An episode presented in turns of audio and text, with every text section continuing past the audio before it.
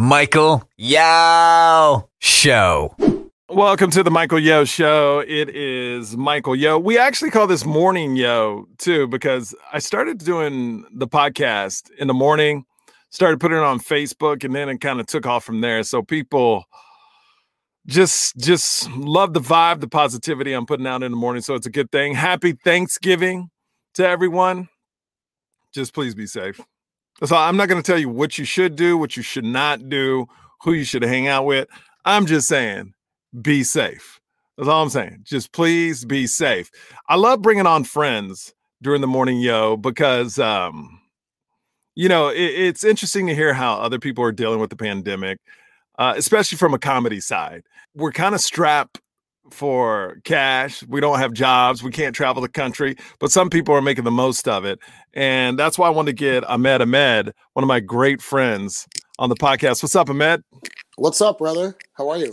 I'm great, man. I'm great. I'm alive. I'm good. Uh, it's Thanksgiving. Uh, do you have big plans today? What's your plans? I am gonna go spend it with my buddy, his wife, and his new baby. Okay. Yeah. What about you? What are you up to? We're in Vegas now. After I, Yeah, beat remember COVID, yeah, after I beat COVID, I I had to get out of LA. So I told my wife, let's just get out of here. Her parents live out here. We got a we rented a place like four, five houses down from them. Oh, and then I cool. was I loved it so much. I was like, let's build a house out here.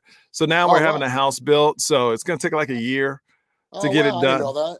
You know, Yeah. I saw. You know who moved out there? Brett Ernst moved out there. Uh, I know a couple comics moved out there. I was just out there last week, but I, I saw that your your you uh, your parents. Didn't your dad just have a or your parents had an anniversary? I saw that you were celebrating, and Yeah, 40 cool. dude, they're funny as fuck, dude. My Your parents, parents are cool as fuck, man. they've been married 47 years. I went home to Houston, Texas, because I didn't want to travel when everybody was traveling for Thanksgiving. So I went out there, man, and it's weird, man. After I started stand-up comedy, I'm going on my 10th year. I know you've been in the game a lot longer, but as soon as my dad saw me on stage for the first time, it totally changed him. It's almost Okay. like You know, it did. It, it's almost like he saw me and he goes, "Oh, I didn't know we could do that." And uh, he came from me, so I'm funny too. And after 10 years, man, my dad, for the last 10 years, he's been going dancing. He loves cruises when they were safe. He enters every contest. He wins every contest. It's like a new life. And I don't know what caused it. They're on my podcast sometimes and they're hilarious, but yeah, I've seen them.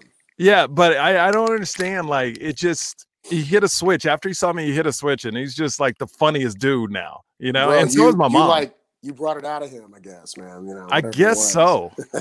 it's pretty crazy. It's pretty crazy if you think. No, about your it. your parents are adorable, man. It's fun to watch them on on your social media. Yeah, man, they're they're great. They're great.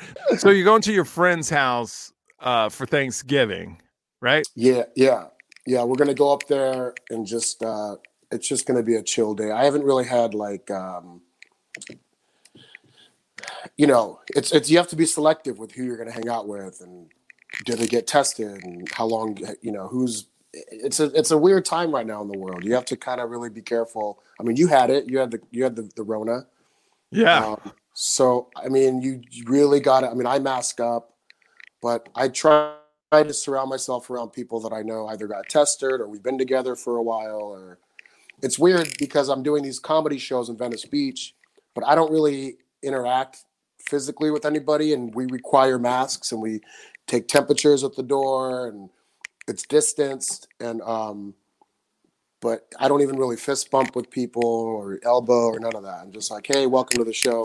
Have a seat, you know. Well, what I love about you, you're the ultimate hustler. I mean, you've been in Hollywood. Seriously, you you have so many stories. You too, to- man. hey, we're both hustling. We're we're both trying to make it. But what I love about you is, you know, people know you in Hollywood. Um, they they've seen you with uh, Vince Vaughn. You know, they know you came up with Vince Vaughn and did that. What was the I name of that? I actually came up with him. Is how it worked. Oh yeah, you came up with him. yeah. So, and then your story of Hollywood, and we on my last podcast, you talked about kind of like, you know, you got into some things with a couple comics, but you know, it, it's one of those love hate things. Some people love you, some people hate you, in the comedy business in in Hollywood. You left. Thanks, thanks, thanks, Mike. I appreciate. Well, I'm being honest. This is what you said last. This is what you said. I love you. This is what you I said the you last man. podcast. This is what you said the last podcast. I'm just going by that. But then Oh, you okay. left the country. yeah. You did your thing out there, and now you're back during the pandemic. You decided to come back during the pandemic, and now you got one of the hottest shows that's going on during the pandemic. What uh led you to Venice Beach? What how'd you set this all up? Because I just saw Bill Burr did the show. He sold out like three yeah. nights. So how'd this all come to play? Well, well, first of all, thank you, and, and I think the same about you. Like you're all you're one of those comics that like, you know, I like comics who don't take sides. You know, and a lot of our business comics always want to take a side. Unless you have hard facts, don't take a side. Just be down the middle and respect people as they, you know, as they are. And and I think you've always been like that. I think also too, our hustle comes from just being brown. You know, the, the brown in us. Like we have to achieve and work a lot you know faster and harder than than the quote unquote average comic because we just have more going against us we also don't fit in the category like is he black is he white is he asian is he arab you know we're in that i know you talk about that in your comedy act quite a bit um, so so in that sense you know thank you what happened was i got kind of fed up with la to kind of piggyback on the last podcast we did i moved to asia for a couple years I lived in Kuala Lumpur, Malaysia. I was producing comedy shows. I was technically a talent buyer and a content producer out there. But then I would bounce around Asia and do like these small comedy shows for expats and stuff. So I was still performing, but then working as a producer, you know, I was moonlighting basically. Uh, and then I felt like the comedy scene in Asia needed a little bit more growth it just wasn't as evolved as I would have liked it uh, to have been, and so I decided to. Now, when you say when you say evolved, is that the talent wasn't there, or the scene wasn't there, or people haven't learned to like comedy out there? What does that exactly mean? Um, all three, all three. There, there are some very, very talented guys uh, in Asia. I mean, off the top of my head, Jason Leong, who has a Netflix special out right now called hashtag Blessed. Um, he's a super strong, smart comic, uh, ex doctor. Um, he's Chinese Malaysian. Uh, ben Quinlan out of Hong Kong. He's like a financial analyst, but he's this tall, bald, handsome, like half Aussie, half Asian guy. One of the smartest, funniest fucking comics I've ever seen. Um, Rizal van Geyzel out of Malaysia, who uh, owns a comedy club called the Crack House Comedy Club, where he let me perform every week, every night almost, and I built an hour of brand new material um, in there. Um, Andy Curtin, who's half, who's Australian, speaks perfect uh, Cantonese and Mandarin. Uh, has a comedy club in in Hong Kong. I think it's called. Uh, oh, fuck, what's it called? I can't even think. It'll come back to me. Um, but yeah, so there's a handful of like really great comics out there that I I love and respect. So talent wise, they're out there. They're just it's not large in numbers like it is in the U.S. Um, you know, audiences. I, you know, I, I one of the reasons I I left Malaysia was because I was banned over a joke that they found online that I told 13 years ago on my Axis of Evil Comedy Central special about a mosque and a nightclub across the street from each other in Dubai Mhm. which is a, which is a true thing. And I talked about how Muslim it confuses Muslims, Allahu Akbar, and you know, and that kind of thing. Um, but I didn't even tell the joke. I haven't told it in years. But the, their keyboard warriors found it online, and I had four immigration officers come up and say, you know, you can't perform in Malaysia anymore because it's a predominantly Muslim country. So I'm. They thought I was being blasphemous toward Islam. So to answer your part two, what was the third part? Oh, it was the crowd, the talent, and then uh has the crowd learned to laugh about? Yeah. So a lot of the expats who live there were the ones who were predominantly coming to shows, so they understand and understood like Western humor and sarcasm. Um, but like a lot of the locals, you know, sarcasm is a new thing for them. So you can't really get into like backhanded comedy because they're like, "What? What do you mean?" You know. Um, so it just needs it needs some time to grow, um, but it is like Malaysia has a comedy scene. Hong Kong has a comedy scene. Singapore has a comedy scene. Vietnam has a comedy scene. Uh, I performed in, uh, in uh, Jakarta. Uh, what was it, Jakarta? No, I visited Jakarta and I visited Bali. I performed in Singapore, Tokyo, uh, Hong Kong, mainland China, um, Philippines, um, and so yeah. I mean, it's it just needs time to grow, and that's why I wanted to uh, to come back and just So- um, So is that the main reason you came back? Because it's kind of like, look, I did everything I could do out there. and Now it's time to come back to America. And maybe you learned a lot out there to bring over here. Yeah, I mean, I made some great connections. I made some great friends, actually. I made some new fans. I wrote a whole new hour of uh, material about be- living in Asia. So it was all, it was a win win overall. I just felt like I kind of hit a wall and I wanted to just, you know, come back to LA or, or New York, come back to the mainland in the US.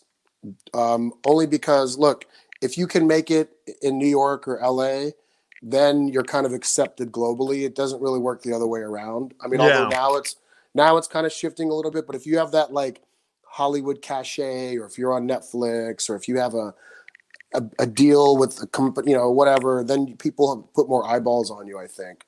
But Over now, and as you know, I was just going to say now, and as you know, social media is kind of gobbling all that up. So you don't even need mainstream media anymore. YouTube, Facebook, Instagram, you know, people are crushing it that way.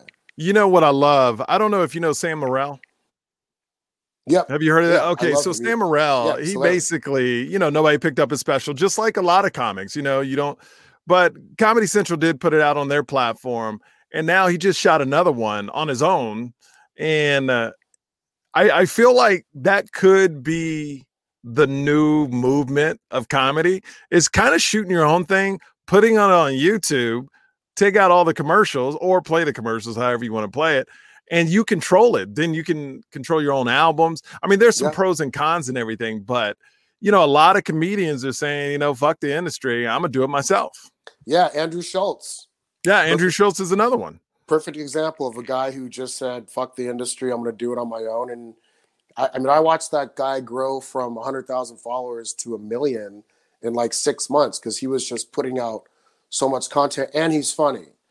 Um, and he found his audience. You know, uh, Chappelle, perfect example. That guy, uh, you know, he, from what I understand, Netflix bought his already shot specials. Um, I think, think for 20 million each. He had a 60 million dollar deal. He had a really interesting interview with Gayle King. I don't know if you saw it or not. She no i didn't why- see it yeah, Gayle King interviewed him. This was probably a year and a half ago or so.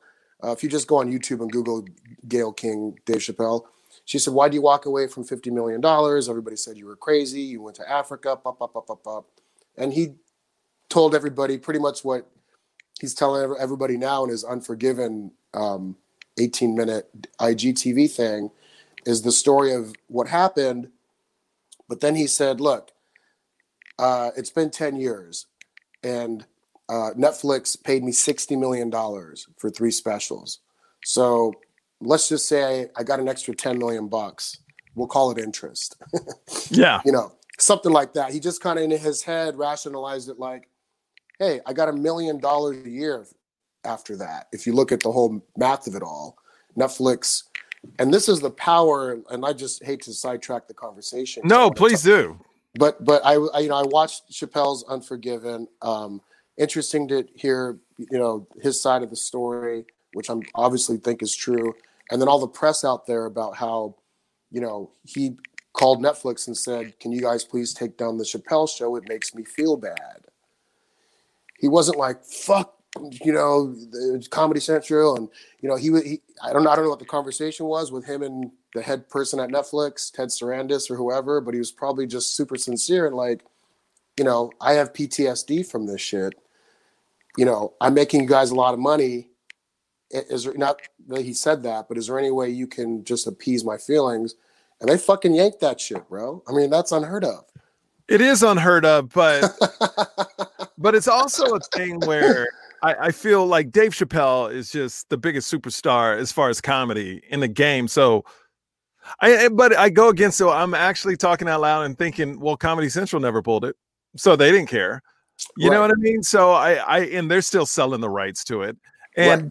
I wanted to talk about the Dave Chappelle thing too, because you know I saw Unforgiven, and I feel like Dave Chappelle right now, and even his last special, I think it was it was the George Floyd one. It's mm-hmm. not even about comedy anymore. Mm-mm. It's about commentary. It's about commentary with jokes here and there, but mainly mm-hmm. to get out a real message. And I really feel, you know, you have to be really good at storytelling to pull that off. But I really feel this is the type of comedy that people need at this time. Sure. You know, they don't need ha ha ha ha ha the whole time. Make a statement, make a point, let me know what's really going on, and then we'll get to the laughs. And I think Dave Chappelle, like when I last watched his last special, the George Floyd one, I, you know, it's so funny to hear comics or the industry go, "Oh my god, it was so funny," and people are asking me, I go, "It wasn't funny at all. it wasn't funny. It, it wasn't funny. It wasn't." And if you're saying it's hilarious, you missed the point. That that wasn't supposed to be hilarious. That was supposed to be like, "Yo, they choked the motherfucker out." And we Mhm. watched it on TV yeah. and uh, people were posting about it. and if you think about laughing about this you're missing the point and it's just it's just the comedy industry you know it it's bandwagon jumpers too like literally dave chappelle could go up and automatically it's the funniest shit ever but he's not trying to be funny he's trying to Mm-mm. make points and that's when i you know i'm on social media like everybody else and when i see comedy comedians go oh my god it was so hilarious i go dude you're just an ass kisser right now because it was it wasn't. It wasn't supposed to be funny, you dummy. yeah. So- And, and well, you know what? It's it's it's uh look, I will say this, and I'll speak for my own, you know, personal thoughts on it. Um, it's cathartic. It's cathartic to have a voice in the world right now, not just in Hollywood, in the world. Everybody's got their eyeballs on Chappelle. So when he talks, everybody's listening, right? And his commentary on stuff is is healing and cathartic and it's painful. Um, and when you watch it, you know, it's almost like, you know, right on, brother. Somebody's somebody's speaking out and and speaking for us, for people, for you know, not only just for comics, for just for the people. And I think Chappelle has, has filled that void. Um, and I think he's only going to get better, man. I mean, his point of view, you know, his the inflection in his voice, just his voice in general. You know, his cadence, the resonance in his voice. You know, he's almost like a jazz singer. You know, meets a poet, meets a comedian. He's got a lot of different, uh, you know, dimensions going on with him right now. He's out of this world, man. He's by far, you know, arguably the most, uh, you know, interesting guy in the world to listen to right now. Yeah, no, it's it's true. He is, you know what, what they had that commercial, the most interesting man in like Dave Yeah. Chappelle is Yeah. the most interesting guy in the world. And he's captivating. You know, oh like man, when you watch them, 18 minutes that unforgiven if anybody hasn't seen unforgiven i'm gonna put a link to it. If you Yeah. haven't seen it 18 minutes flies when you're listening to dave chappelle. Yeah, i've seen some comedians and i'm sure comedians have seen me on stage and they're like wow 18 minutes seems forever. Guilty as charged. right? So so you know but what i love is when i first started comedy i would say 10 years ago there was a lot of backstabbing and it may still be you know uh but i feel now since podcast is exploding it's almost like the avengers you know you do have Yeah. clicks i'm not gonna lie to you you do have clicks in podcasting and it's hard to break into those clicks if you want to get on their podcast Mhm. but what it does is it sets an environment where people are jumping on like you jumping on mine i would jump on your so the the precedence is set where hey yo we don't have to go against each other. Yeah. you know we can actually help each other and be on each other's podcasts and make each other better and you know just talk it out and learn from each other. So i feel that over the last four or five years i've seen it go ah backstab into oh shit I you could help me, I could help you. Oh, now if a brown person gets a role, it's not going against me. It could just open doors to other people yeah, of that skin color. You know, Mhm. I I was talking to my wife, she's white, and one thing she noticed to me at the same time, this is the first time over the last year I've seen mixed race couples with kids Mm. on so many commercials. Oh, yeah. Usually, you remember that cereal commercial probably five, six years ago? There was a wife, Life? a white, yes, a white wife, Yeah. and the black husband was in the other room. And people got mad about that. no, it's uh yeah, I mean, well, don't get me started on the whole cancel culture. Oh man, it's got a to go. That's a different podcast. but- Well, you know what? I will say this about cancel culture because I here's the thing. Here's the here's what I fight all the time is cancel culture is a thing where you can you can go against it, you can go for it, but if you say something that I don't like, you have your freedom of speech. But if Mhm. I don't like it, you can't cut off my freedom of speech not Sure. to like it. So that's where I ride the balance of cancel culture. Yeah, it's it's fucking a lot of people up right now. You know what I Mhm. mean? But if I was to take your right away, because we're just looking at one side. When people go cancel culture, I feel like people are looking at one side like, oh, they're assholes and they're trying to take if they don't like it, just don't listen. Mm. But you said it, you said your thoughts. Now, at least it's a two-way street. You have to give them sure. their rights to have opinions. Like, let's say Fox News, CNN, MSNBC, if there's a reporter on and they say something they don't like, people don't like, people have the right to say, I Mhm. don't like that, and to boycott and to call advertisers. That's their freedom of speech. Right. So that's why it's so hard for me to balance. Do I think people abuse it? Absolutely. Yeah. Those those people that abuse it are horrible people. But I also think, man, freedom of speech is a two way street. But when it's presented, it's only a one way street. Does that make any sense? What I'm saying? Hundred no, hundred percent, and that's the problem. it's you know you hit it right on the money. It's a double edged sword. You can you can say something, you can cancel something, you can objectify something, and then and then when the person wants to rebut or give their opinion or agree to disagree, that's where the the friction happens. That's where the where the head bumps start. It's like, well, okay, you said your piece. This is what I think. I just had a discussion with with a uh, a friend, colleague, whatever you want to call it, uh, and you know, the conversations were becoming very one sided. Let's just say, and I just turned fifty, so it's almost like you know when women's clocks are ticking, they want to have a baby. It's like a physical chemical thing going on. I think as a man, how old are you, Mike?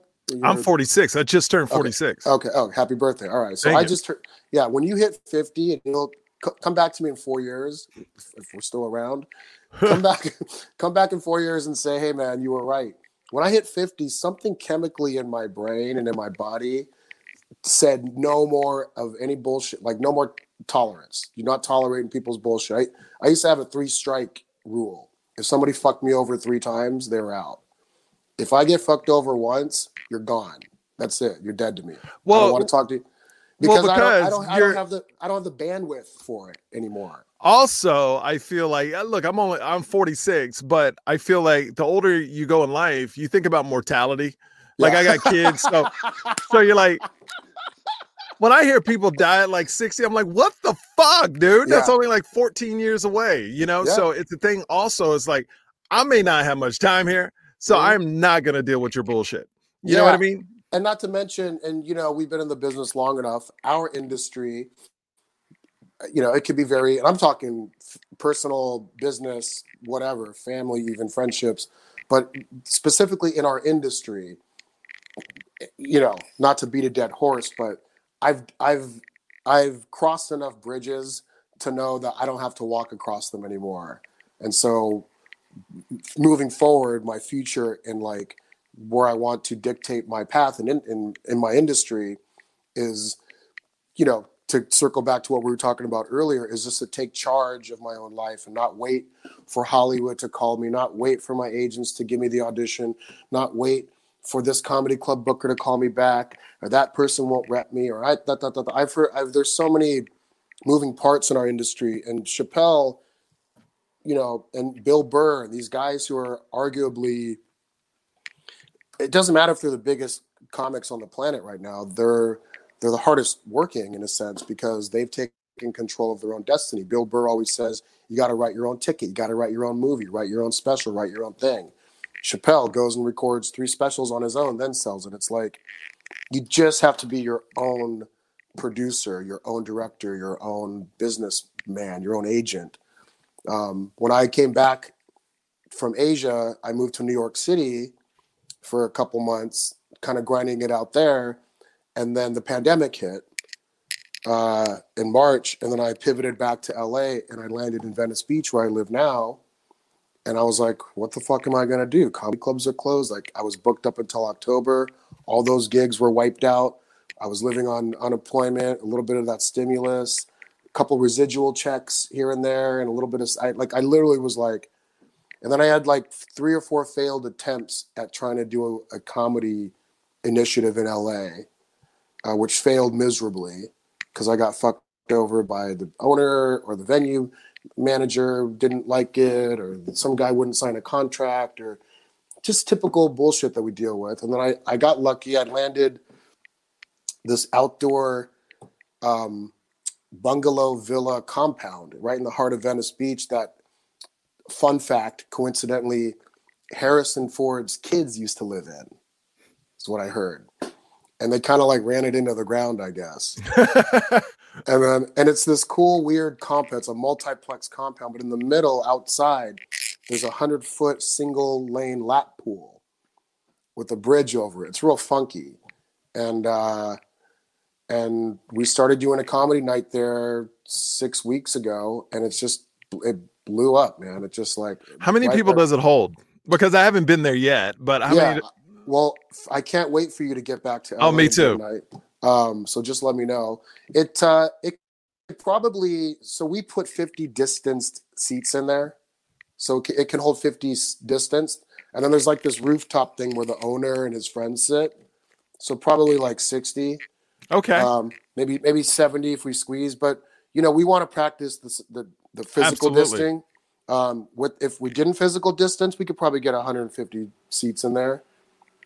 so, But- so so we distance it. We require masks. You can't come in without a mask. You can't take your mask off during the show. We don't sell food or liquor. Um, so you um, you could bring your own food and, and drinks, but we ask that if you take a bite or a sip, you put your mask right back up. You know, and if you don't, you're asked to leave. We don't. You can't record in there. You know, we, we run a tight ship. That's why Bill Burr came back three times. He was like, I, I love this place. It's fucking great yeah, why not?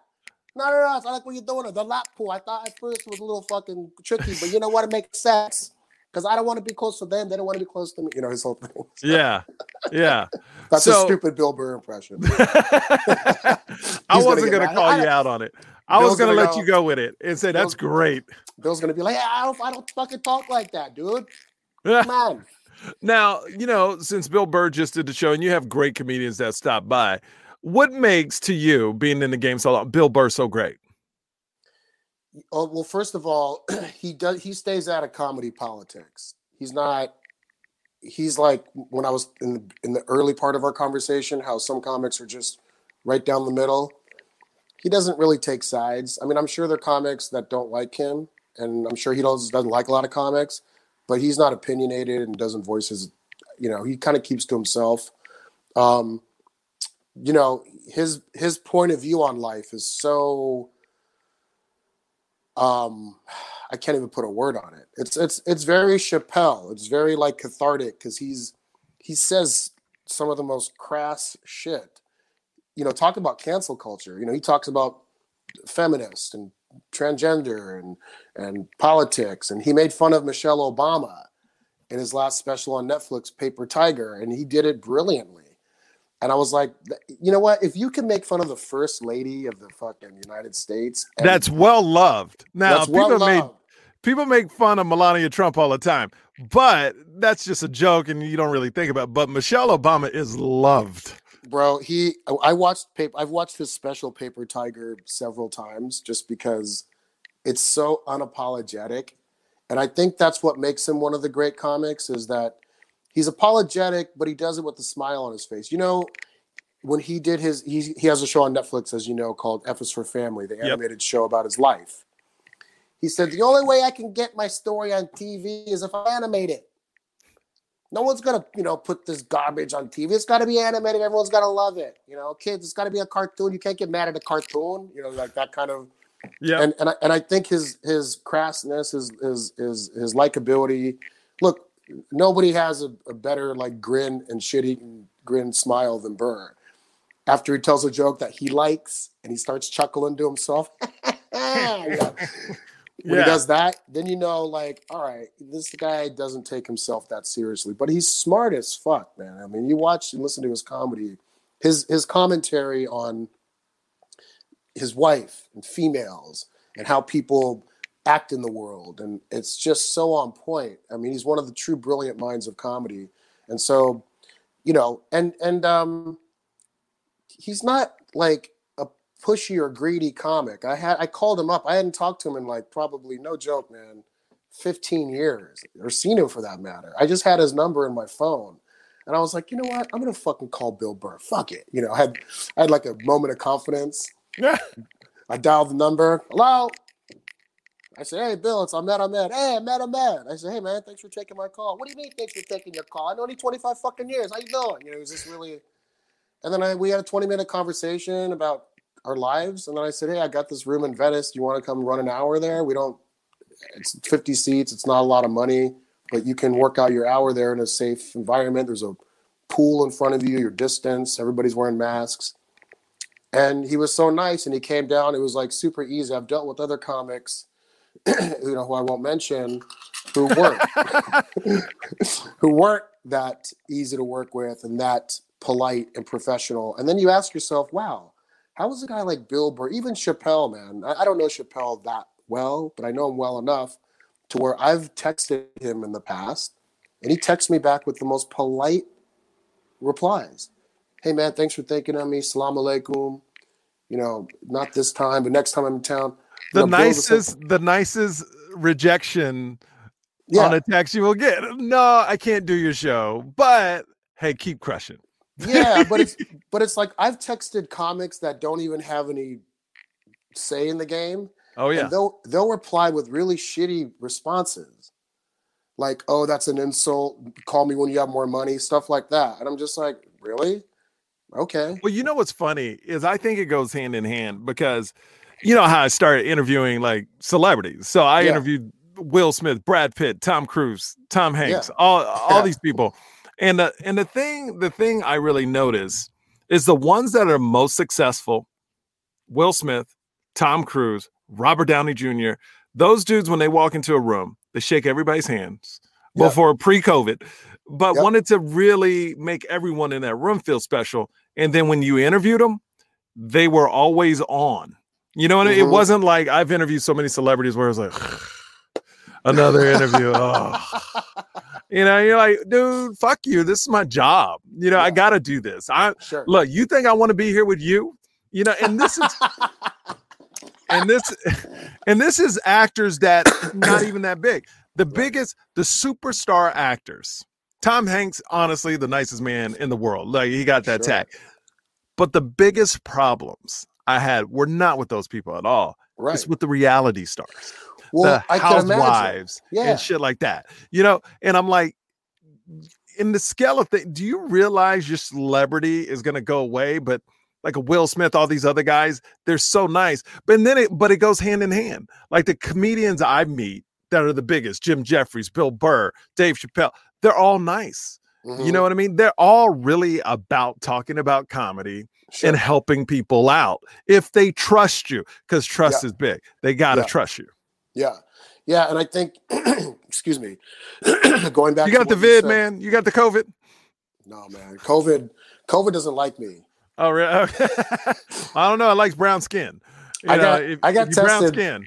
I got tested like six times and it came back nev- negative, and I was like, I guess COVID doesn't like Muslims. So, um, so I got the ISIS. You got the Uh, ISIS, not the COVID. You got the ISIS. Okay.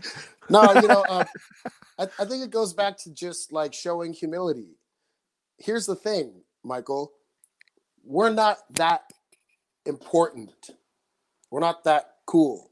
Hundred percent. like okay comics provide laughter are we considered essential workers are we are we important in the world yes are we the most important in the world i would say no i would say you know, doctors, scientists, people that are really the essential workers. Frontline workers right now. Yeah, yeah, we're fucking, we're fucking, you know, we're clowns. Like we're not that big of it. Most of us didn't graduate from high school. Most of us are can be assholes. Most of us are self-centered people. Like when I look at comics and when they act, you know, the way they do, it's just like, hey man, show some humility.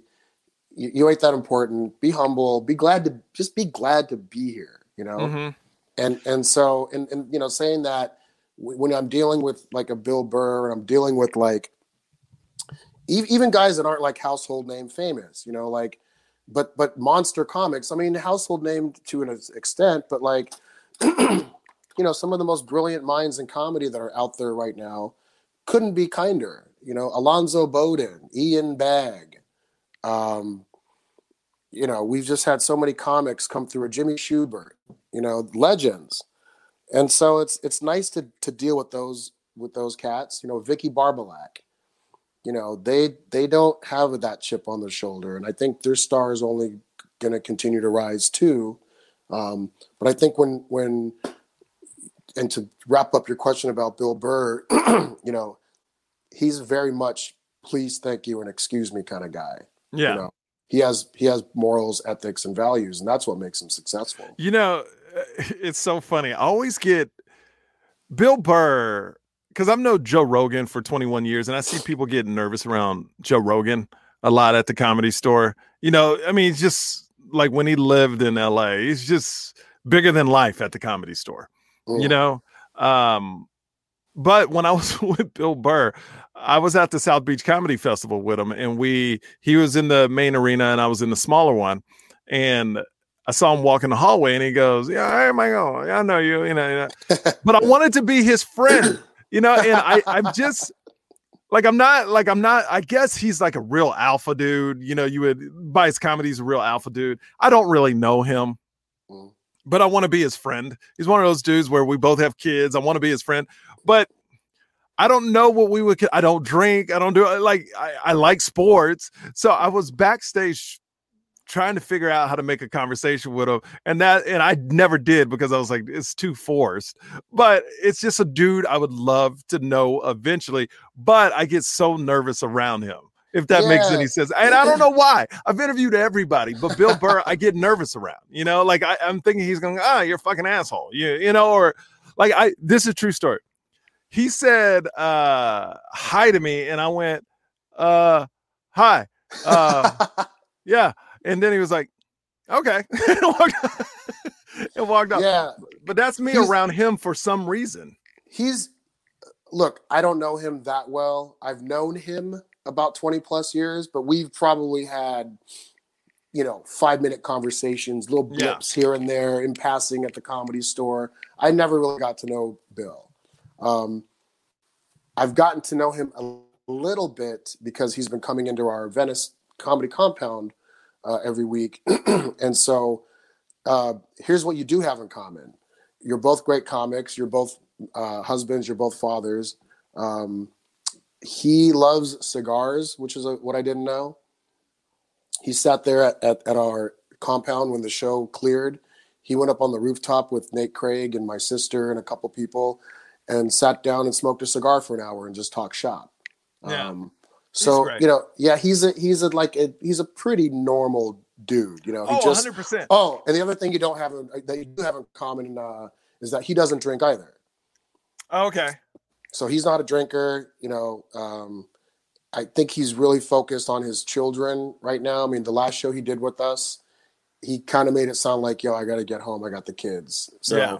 i know he's a dedicated father he's actually passed on a couple shows that we offered him he's like nope saturday nights with my kids sorry you know Yeah. so i like people that make that a priority and and you know i'm sure if he got offered 10 million bucks he'd be like fuck my kids you know Yeah. Right. i'll be there All right. Well, I got to bounce. What else you got going on? Hey man, um, we're just doing this thing. If you're watching, listening, uh, you can follow me at Ahmed Comedy on Instagram, A H M E D. Uh, we do this show every Friday and Saturday night. Uh, it's in Venice Beach, right in the heart of Venice Beach. If you go on my Instagram, um, the link's in my bio, or you can just click uh, Venice Comedy Compound on Eventbrite, and Has- you'll see everybody who's, who's coming through this month and uh, next month. Has the pandemic, because I know they're shutting stuff down out there, has that affected you yet? Or ha- are they starting to crack down on your shows? Yeah, I don't know what's going on in Vegas and Nevada. Um, I'd like to hear that, but um, here in LA today, actually, yeah, or was it yesterday? Wednesday. I think Wednesday they start the where you can't. out- Wednesday. Yeah, so they so they basically uh, you can't all the alfresco restaurants, anything outdoors, shut down. Bars, restaurants, anything outdoors. Uh, you can only take uh, get takeout, is from what I understand. And then there's a there's a ten o'clock uh, curfew, but in our place, and we certainly don't want to take the coronavirus for granted. So if anybody's Yes. watching and they're like, I can't believe you're putting on a comedy show in the middle of a pandemic. Here's the score, people. Um, it's very distanced. It is outdoors. Um, uh, we do require masks. Uh, we take temperatures. Um, we don't serve alcohol. We don't serve food, and it's on a private property. So There you go. there's you know if the if the system or somebody wants to you know blow, blow the whistle on us and you know come see what we're up to i'm sure if the cops showed up they'd probably walk in and be like what's going on in here oh it's fucking bill burr hey you know what let's fucking Right? fuck the neighbors whatever but um, yeah find us on eventbrite or instagram at ahmed comedy venice comedy compound we got a hot lineup this weekend the sklar brothers are performing uh, pete lee from uh, the tonight Oh. show Love him. uh, then uh, the following coming up, we have uh, Liza Shlesinger coming in December. Jay Mohr. So the hits keep on coming, and you need to be Oh yeah, soon, I'll, I'll give you a date soon. I just gotta, you know, I'm with my family and I'm just trying to stay safe. But I, I will definitely make it out there. I got some stuff I got to do out there before the end of the year. So so Bill Burr is going on the road. I feel like I'm his like manager. Publicist, his He's going- he said he was going on the road for most of December, and when he comes back, that he'd like to come work out, you know, regularly at, in our space. So maybe I'll give you a heads up and be like, "Yo, yeah, I definitely want to come down.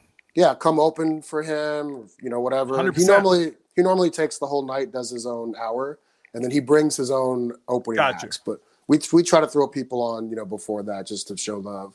Okay, cool, Um, cool, cool. But then I but I want to book you for just your own night too. So you let me know. Hundred percent, Yeah. hundred percent. All right, Ahmed, man, keep doing your thing. We'll talk soon. And uh, hey, man, I'm happy for you. I'm happy you're uh, doing comedy and uh, making things happen over there. Hey man, same to you. Good luck on the house. Send my best to uh, the family. Shake shake your dad's hand for me. Tell him and I will. I love them. I will. All right, man. Have a great one. Peace, Okay. brother. You too. See you. Right.